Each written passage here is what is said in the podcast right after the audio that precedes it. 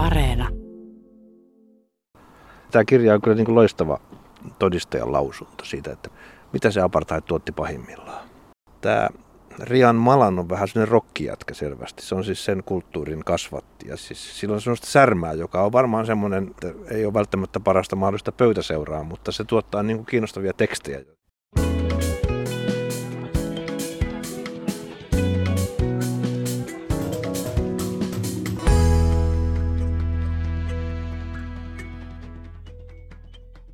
Kun tappaminen alkoi, valkoisia ei ollut missään. Näin kertoo kirjailija, rikostoimittaja Rian Malan oma elämäkerrassaan Petturin sydän, My Traitor's Heart. Kirja ilmestyi englanniksi vuonna 1990 ja samana vuonna myös Ilkka Malisen suomennoksena. Se kertoo apartheidin julmuuksista valkoisen afrikkalaisen silmin. Malan itse on buurien jälkeläinen ja nousee jo nuorena kapinoimaan rotusortoa vastaan ja kyseenalaistaa oman etuoikeutetun asemansa. Hänestä tulee rikostoimittaja, joka raportoi apartheidin verisestä arjesta, mutta tekee myös tiliä itsensä ja sukutaustansa kanssa – Petturin sydämen valitsi luettavaksi kirjallisuuden tutkija Olli Löytty, joka on itse syntynyt Namibiassa ja palannut aikuisena Afrikkaan useita kertoja. Löytyn Afrikka-kiinnostus on aina ulottunut myös kirjoihin. No mä oon lukenut tämän itse asiassa Namibiassa asuessani vuosituhannen lopulla. Ja, tota, ja muhun teki vaikutuksen Varmaankin. Enhän mä väitä, että mä kokisin millään tavalla samoja tuntemuksia kuin, kun Etelä-Afrikkaan syntynyt valkoinen, mutta mä tunnistin niitä semmoisia omaan asemaan liittyviä itsesyytöksiä kyllä itsessäni ja tämä on niin analyyttisesti niitä, vaikka siis välillä tunneperäisesti, mutta kuitenkin analyyttisesti kuvaa niitä, niin jotenkin mä sain siitä sitten aineksia pohtia sitä omaa paikkaa ja asemaani. Ja tota, mä oon miettinyt, että miksi tämä jaksaa mua yhä kiinnostaa tavallaan, tämä valkoisten afrikkalaisten asema, niin mä en totta puheen ihan osaa itsellekään selittää. Mua vähän naurattaakin, että mi, mi, miten tämä muuhun liittyy enää, mutta että jotenkin tämä kulttuurien kohtaaminen on vaan loputtoman mielenkiintoista. Ja tämä on musta yksi semmoinen niin kuin, niin kuin dramaattisimpia rajapintoja, mitä on. On, on niin kuin valkoiset Afrikassa, af, valkoiset afrikkalaiset siis yhtään heitä ihannoimatta tai romantisoimatta, vaan se on niin kiinnostava porukka, kiinnostava heimo. Tämä Petturin sydän kertoo siis Etelä-Afrikan apartheidista, joka on yksi ihmiskunnan historian kyllä synkimmistä ajanjaksoista, mikä muistuu todella mieleen, kun tämän kirjan lukee. Ja tämä voisi olla fiktiotakin, tämä on kirjoitettu sillä tavalla, että mä ainakin välillä luin tätä ikään kuin fiktiota, mutta tämä on siis tämän kirjoittajansa Rian Malanin oma elämäkerta. Niin kerro vähän, kuka tämä Rian Malan on. Kirjan alusta saa sen kuvan, että hän, hän on ryhtynyt kirjoittamaan oman sukunsa tarinaa. Ja tämmöisiä Malan nimisiä henkilöitä on ollut siis 1700-luvulta lähtien ainakin siellä Etelä-Afrikan historiassa. Ne on ollut niin kuin, niin kuin päättämässä ja hallinnossa ja erilaisissa keskeisillä paikoilla ja hän niin kuin halusi kertoa oman niin kuin sukunsa tarinan. Mutta se sitten jotenkin epäonnistuu aluksi. Ja hän tulee kertoneeksi niin kuin oman tarinansa siinä, joka sitten jossakin kohti niin kuin muistuttaa valitettavan paljon näitä hänen esi-isiensä edesottamuksia. Tai hän niin kuin tunnistaa ne samat, samat ongelmat ja samat niin kuin ennakkoluulot ja pelot ja semmoiset asiat niin kuin itsestään, mitä hän niin kuin kuvitteli kertovansa niin kuin esi-isistään. Rian Malan on rikostoimittaja alun perin hän kuvaa tarkasti sitä kaikkea väkivaltaa, mitä apartheidajan Etelä-Afrikassa tapahtui. Ja sitten hän myöskin kuvaa jatkuvasti sitä omaa suhtautumistaan tämmöisenä valkoisena liberaalina henkilönä, mikä mua tässä niin kuin henkilökohtaisesti ehkä eniten kiinnostaa. Ja hän ei tosiaankaan päästä tässä kirjassaan niin kuin itseänsä kovin helpolla. Tai hän elää siis valtavan ristiriidan keskellä, siis aivan repivän ristiriidan, että hän on tällaisesta buurisuvusta, valkoinen ja sitten näkee tämän apartheidin vääryyden ja yrittää olla mustien puolella, mutta sitten hän kuitenkin on valkoinen itse ja vieläpä Malan nimeltään. Mä luen tästä pätkän. Tämä on eräästä mielenosoituksesta, johon hän osallistuu. Osa sydämestäni oli heidän kanssaan, mutta oma sukunimeni putkahti esiin rytmikkäästi lausuttujen nimien joukossa, kun lueteltiin niitä, jotka tulisivat kuolemaan. Se tarkoitti kenraali Magnus Malania, puolustusministeriä, mutta toinen laulu koski jo minuakin. Sen kertosäik kuului. Kiipeän katolle ja huudan kovaa, äitini on onnellinen, kun osun buuriin. Masennuin aina tuon laulun kuullessani. Valkoisen elämä Etelä-Afrikassa oli silloin ja varmaan osittain nykyäänkin niin ihan erilaista kuin eri, eri kansanosien, koska ne on jatkuvasti tekemisissä niiden rakenteellisten ongelmien kanssa. Että eri kansojen väli, väliset erot, niin kuin, niistä ei pääse eroon puhtaalla tahdonvoimalla. Ja hän on tämä asia, niin kuin, joka kerta hän niin kuin, niin kuin törmää siihen, halusi sitä tai ei. Ja myös niin kuin omissa asenteissa ja omissa peloissa. Hän kuvaa aika tarkasti niin kuin sitä, miten hän pelkää ja miten se menee eri tilanteisiin niin kuin toimittajan ominaisuudessa ja sitä pelosta huolimatta. Tai ottaa kyytiin liftareita, ihan vaikka pelkää niitä ja kokee odottaa saavansa puukosta. Ja sellainen pakonomainen tarve tavallaan haastaa se oma etuoikeutettu asemansa. Mm. Mä mietin, kun hän kokee siis valtavaa syyllisyyttä tästä etuoikeutetusta asemastaan ja sitten syyllisyyttä myös esimerkiksi siitä, että häntä pelottaa ottaa kyytiin mustia liftareita, mutta kun ajattelee tota väkivallan maailmaa, missä eletään, niin musta se on ihan rationaalinen pelko, että musta oli valkoiselle vaarallinen valkoinen mustalle siinä maailmassa. Ja, ja Malanin kuvauksen mukaan myös mustat mustille, että siis väkivalta leikkasi niin kuin kaikkia kansanosia. Ka- kaikki vihastoisiaan, joka on siis hämmentävää luettavaa. Esimerkiksi musta huikaisevin tarina on semmoisesta vasaramiehestä, semmoista miestä, joka käy tappamassa valkoisia farminpitäjiä niin kuin vuoteisiinsa, mutta saattaa sitten niin kuin kuljettaa ystävällisesti sen tai lämpimästi perheen lapsen omaan sänkynsä nukkumaan tapettua vanhemmat juuri ja sitten siitä kertoo, kuka tämä tyyppi sitten oli ja minkälaisen puheen se piti oikeudessa. Niin se on musta sen kirjan ehkä hienoin. Tai aikoinaan jäi mieleen ja nytkin kun luin uudestaan, niin, niin kuin hieno kertomus, siis mm. kauhistuttava kertomus, mutta ihan tämmöinen kaunokirjallisesti vaikuttava tarina. Ja jotenkin kuvaa symbolisesti jotakin, mitä siellä tapahtui. Miten niin kuin toivotonta ja lohdutonta se oli niin kuin afrikkalaistaustaisille. Tai olihan ne valkoisetkin afrikkalaistaustaisia, mutta siis pakko sanoa nyt tummaihoisille ihmisille. Mm. Mutta Rian Malankin tekee, että hän puhuu afrikkalaisista ikään kuin hän rajaa itsensä sen ulkopuolelle.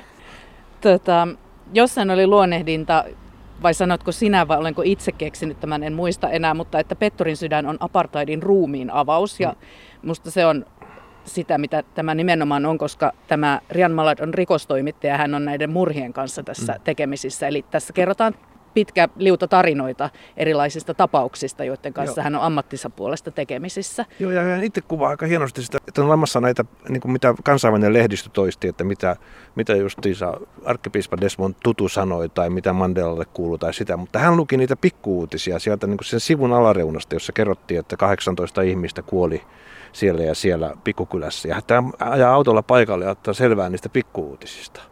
Niin se on tavallaan sen, mikä tekee sen kiinnostavaksi. Tässä on siis niin hirveitä juttuja, mitä nyt vaan niin kuin ihminen voi toiselle ihmiselle tehdä. Kyllä. Että tässä muun muassa yksi tapaus on tällainen, että valkoisten juhlissa kidutetaan viihteenä hengiltä. Joo. Musta mies ja sitten humalainen poliisi hakkaa mustan pojan ihan vaan niin kuin ohimennen kadulla ja ja sitten on just tämä tota, pääkallon hakkaaja, murhaaja, joka siis tunkeutuu mm. taloihin ja iskee vasaralla kalloja palasiksi. No sitten tässä kuvataan kaivostyön olosuhteita, miten mustat on ihan niin kuin orjan asemassa siellä mm. jossain kilometrien syvyydessä, mm. niin kuin aivan sietämättömissä mm. ja hengenvaarallisissa olosuhteissa. Kaikki nämä on niin kuin erilaisia helvettejä oikeastaan, mm. mitä tässä mm. kuvataan. Mm. Ja sitten tämä Rian Malan ei todellakaan säästele lukijaa, vaan hän puhuttelee lukijaa sitten sen jälkeen, kun hän on kertonut näitä tarinoita, niin tällä tavalla. Oletteko ymmällänne, ystäväni, ja kuvottaako? Kohta kuvottaa varmasti. Pitelen teitä aloillanne ja taon näitä kuvia aivoihinne, kuten Simon takoi valkoisten kalloja vasarallaan, ja jatkan takomista, kunnes ne myrkyttävät mielenne niin kuin ne ovat minut myrkyttäneet.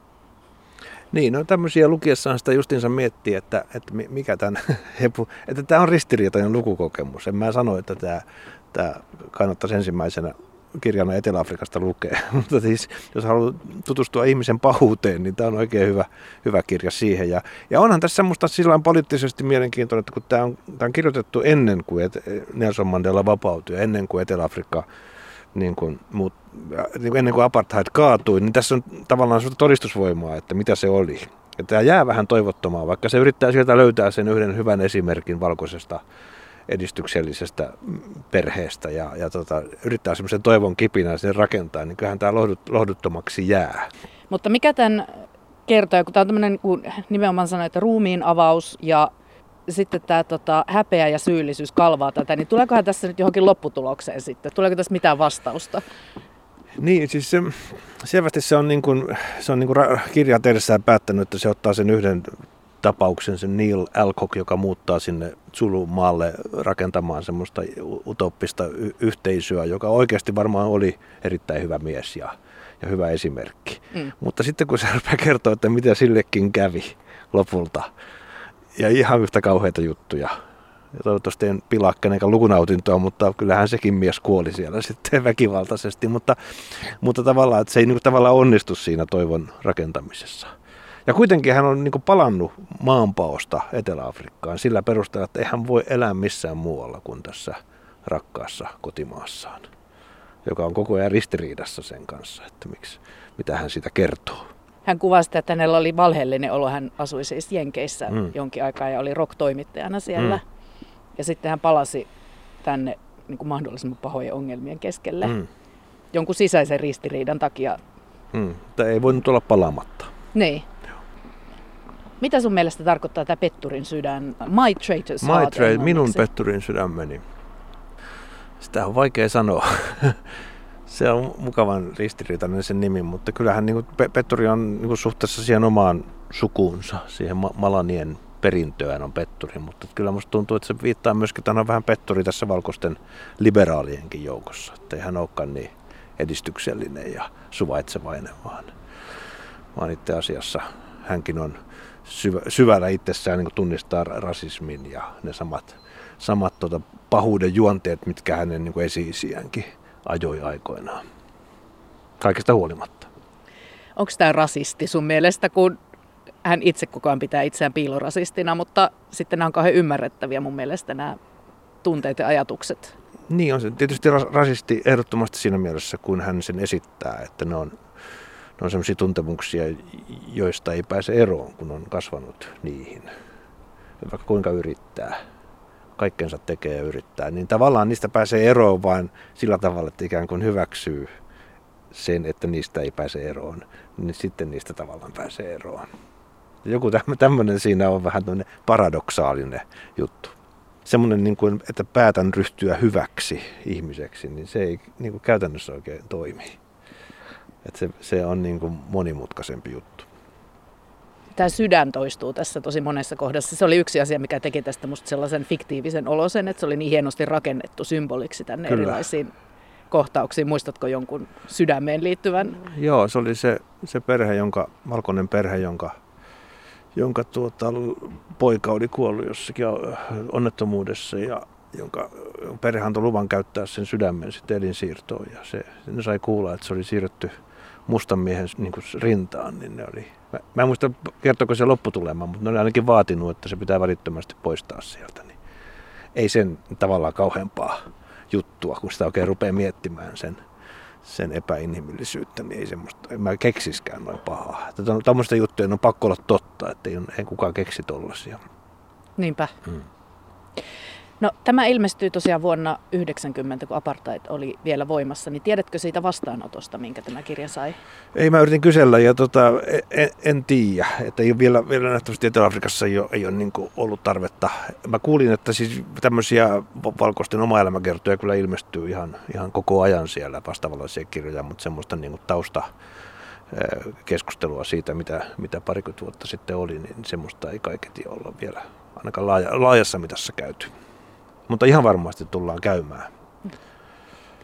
Että jokainen, suku, jokaisen sukupolven täytyy se edellinen jotenkin murhata noin kuvannollisessa mielessä.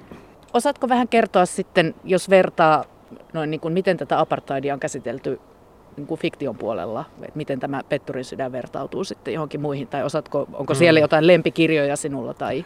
No en mä, en mä lempikirjoja, mutta siis suomalaista luki 89-luvulla paljon niin kuin Andre Brinkkiä ja Nadine Kordimeria. Käännettiin siis valtavia määriä ja ne oli siis, että voisin kuvitella, että suomalaiset oli aika hyvin, ne jotka luki kirjoja ylipäänsä, ne aika hyvin tietoisia siitä, mitä tapahtuu. Koska ne oli kyllä, en mä nyt ole niitä uudestaan lukenut, mutta varmaan hyvä, hyvä kirjallisuutta, joka antoi, antoi tietysti, ne oli jossain määrin va- valkoisten näkökulmia edusti, ainakin osittain.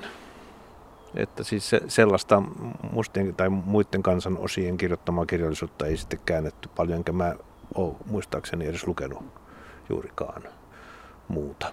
Mm. Mutta tämä Petturin sydän, niin tämä meni vähän ohi ilmeisesti Suomessa, että tästä ei... Joo, mä en, mä en tota, mulla ei ole mitään muistikuvaa. Mä oon aikoinaan siis siellä Namibiassa kirjakaupasta saanut ja tota, lahjaksi, huomasin. Niin tota, en mä huomannut tätä koskaan suomennettu. En tiedä, huomattiinko tätä millään tavalla. Mm. Mutta nyt, nyt, nyt huomataan. Nyt kannattaa lukea, jos on kiinnostunut. Joo. Jos on kiinnostunut tuosta pahuudesta. Nyt kun luit tämän uudestaan, niin millä tavalla tämä oli erilainen lukukokemus kuin silloin ensimmäisellä kerralla? Joo, nyt tuli tietysti kiinnitettyä huomiota muun muassa sellaiseen seikkaan, että miten niin kuin, erilaisista ihmisryhmistä puhuminen on niin kieleltään muuttunut. Että mä tiedän, olisiko te, kirjoitettaisiko nykyään esimerkiksi ihan samalla tavalla.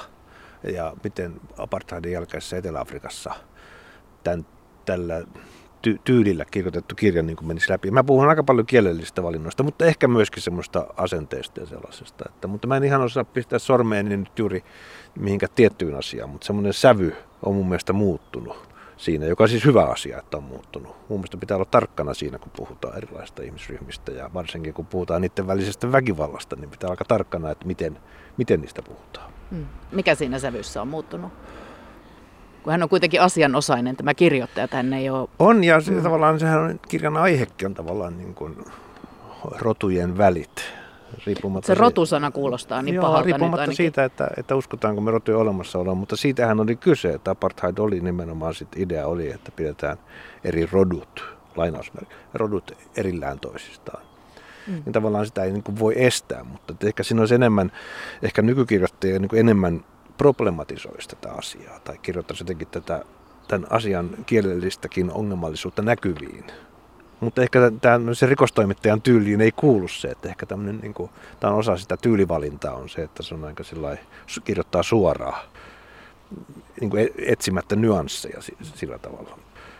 Mutta siis ja vielä tekisi mieli kehua siinä, että tämä antaa kuitenkin, vaikka tämä on kauhean mustavalkoinen tämä kuva, niin tämä antaa kuitenkin niin kuin, niin kuin sävykkäämmän kuvan apartheidista niin kuin järjestelmänä kuin mitkään uutiset. Tämä itse asiassa kertoo siitä, että tämä pahana pidetty Botta ei ollutkaan niin loputtoman paha, vaan hän niin kuin, verrataan Korpatsoviin, miten hänen niin kuin pienet uudistukset ja näennäiset uudistukset itse asiassa vaikutti tosi paljon siihen, että apartheid lähti purkautumaan että se antaa siitä niin sitä valkoisen, valkoisten porukastakin paljon sävykkäämmän kuvan, joka on minusta hyvä. Mm. Ja mä en ole näin perusteellista kuvausta mm. lukenut. En mä tiedä, onko mm. perusteellisempaa kuvausta apartheidista mm. olemassa kuin mm. tämä kirja itse asiassa. Ja se musta hyvin, kun se kertoo tämän valkoisen liberaalin nuoruuden ja oman niin kuin, kyynistymisensä moninkertaisen kyynistymisen ja kuitenkin tavallaan sen ylipääsemisen ja se koko prosessi, niin sekin on musta niin psykologisesti uskottavaa ja, ja niin kuin kiinnostavaa ja, ja hyödyllistä lukea. Koska jotenkin tuntuu, että täällä Pohjolassa, jossa nämä ongelmat eri kansojen tai eri, erilaisten ihmisryhmien välillä on niin paljon pienempiä. Mutta siinä dynamiikassa on jotain samaa, vaikka niin kuin pienemmin, niin se, se on niin kuin hyödyllistä niin kuin opetella sitä, ymmärtää sitä mekaniikkaa, mikä siinä on että miksi suhtaudun erilaisiin ihmisiin niin kuin niihin suhtaudun. Niin sitähän toi kysyy koko ajan itseltään tuossa.